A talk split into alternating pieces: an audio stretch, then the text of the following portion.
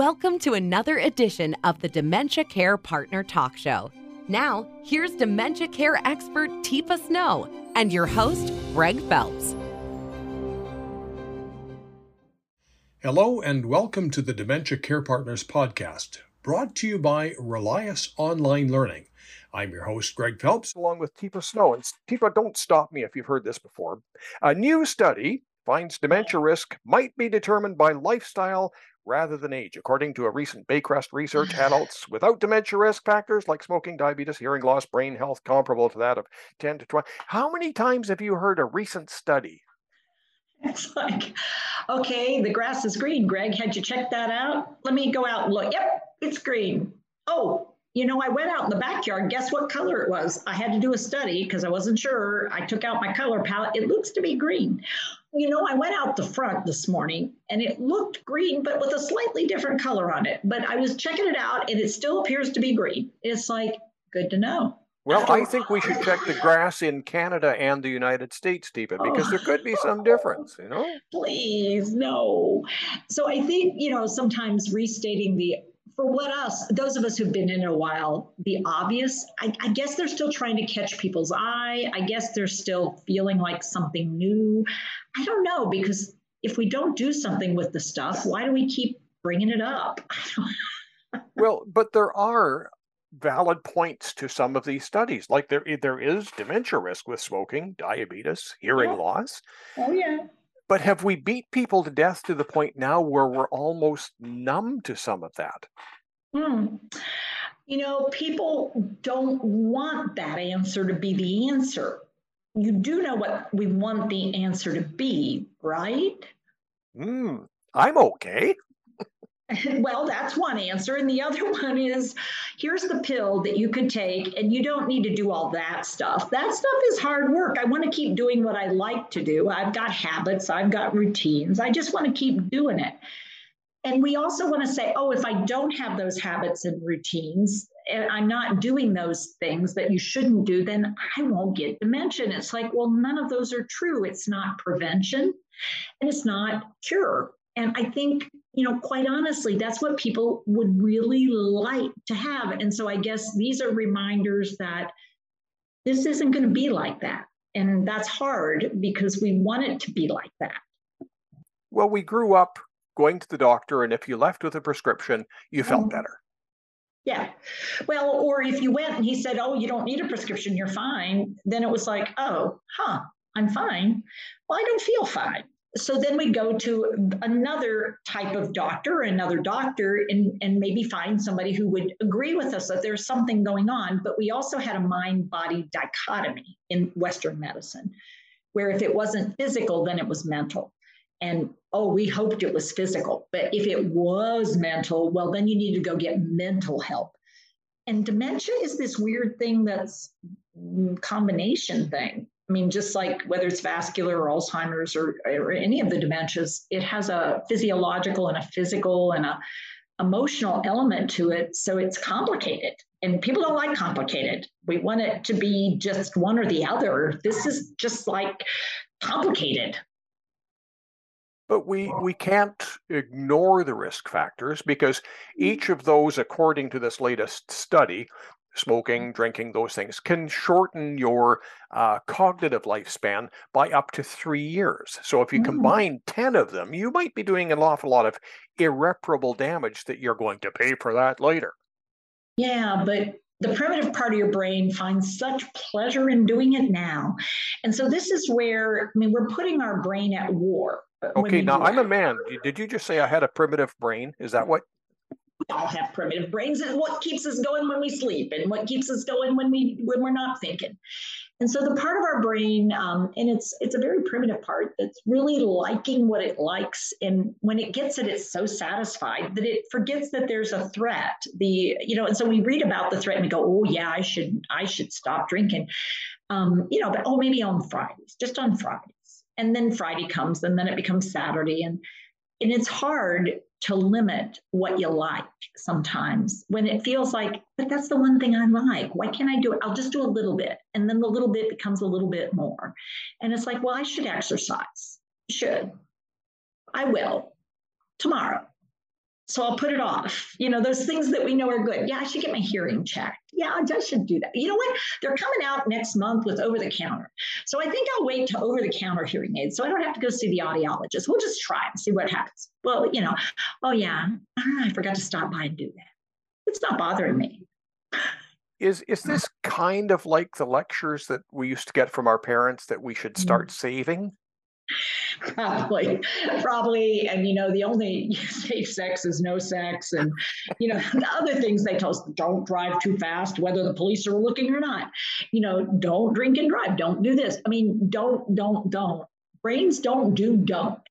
Brains do something. So if you don't put something in place of the don't the brain will find it and do it. That's what brains do. They do stuff. Um, they're meant that way. Um, so we got to figure out how to fill the gaps with things that we enjoy, like, or um, at least don't bother us as much, or we keep doing what we're doing.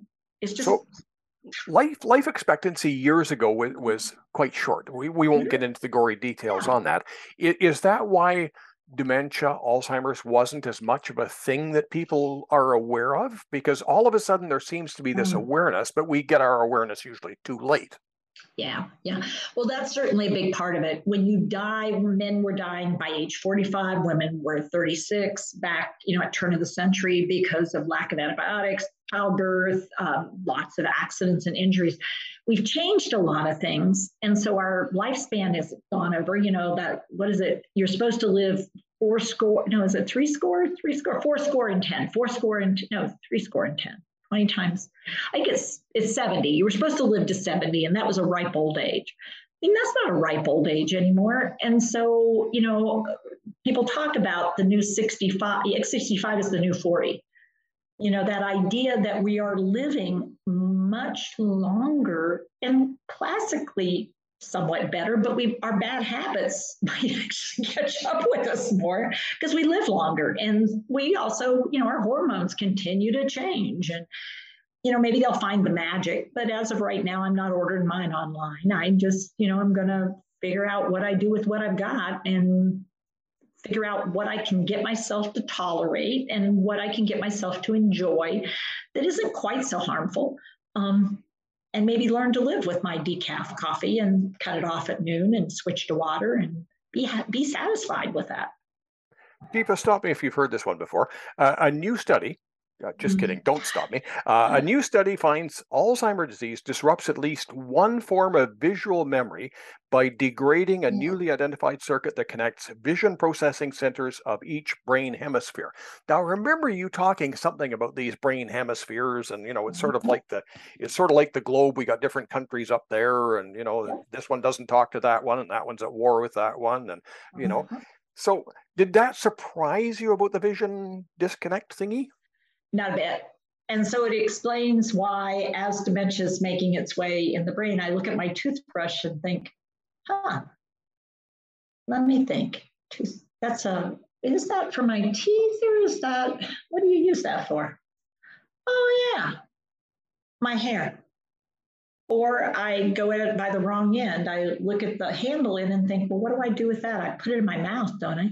So all of a sudden, my brain memory of that's that object, that's how you use that object. Um, that's that building.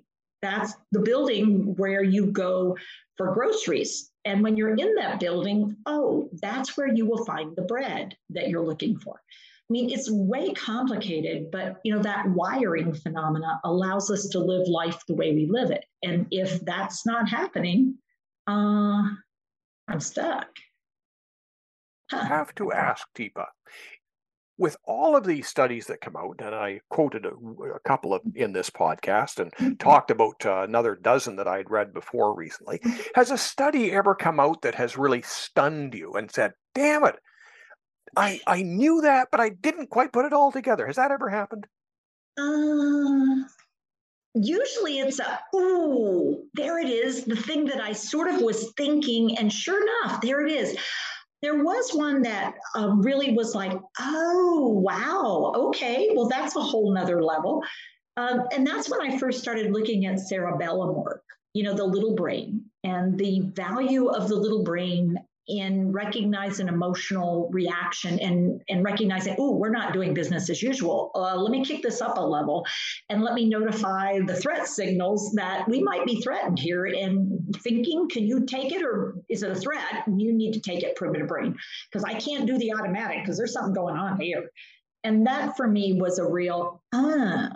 So that means the wiring and things going on in the more what we call the automatic sort of pattern brain is maybe impacted by dementia. That was for me like, oh, oh, well, now that gives us a whole new area to explore, doesn't it? And your gift is being able to take what you know and explain it to me in, in, like you're not going to mansplain this to me you're going to tell me things that you know I, i'll have that same epiphany that you had that's my goal is to try to figure out how when i have an aha i can figure out how to share something with you so you get to have your aha. But yours may not be exactly in the same spot or the same way but it's like maybe if i figure out how to use visual and auditory and movement cues maybe that might if i combine all those in a certain way maybe that'll help you Teepa, if if somebody has a, a question,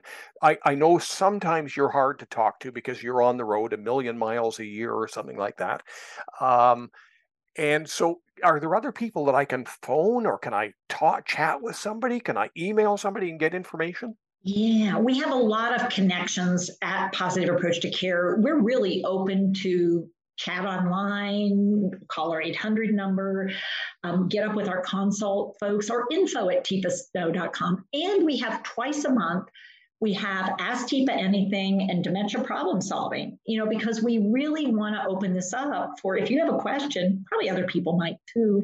And if we listen to each other, maybe that will generate a question that maybe would help. So we do those a couple evenings a month to try to make connections. And those are all available for free that we try to get the word out. And oh, let me not forget my morning time at about eight every morning. We either do one live or do a recording of Teepa for 10. Um, and we have live at five a couple times a week. So we and got those are those are Eastern times, just for us those people out on the west. Eastern, Eastern times. times for anybody in another part of the world. Those are all Eastern times. But you know, we also record them in general, and they are available on Facebook, on Instagram, um, variety of places, just like our podcasts are, so that people can access stuff when they need it, when they want it, in a way that works for them. Teepa, thank you very much. You're welcome. You've been listening to the Dementia Care Partners podcast, brought to you by Relias Online Learning. Relias has recently launched Teepa Snow for Dementia Education on Relias Academy for individual professionals. Search Teepa Snow at reliasacademy.com.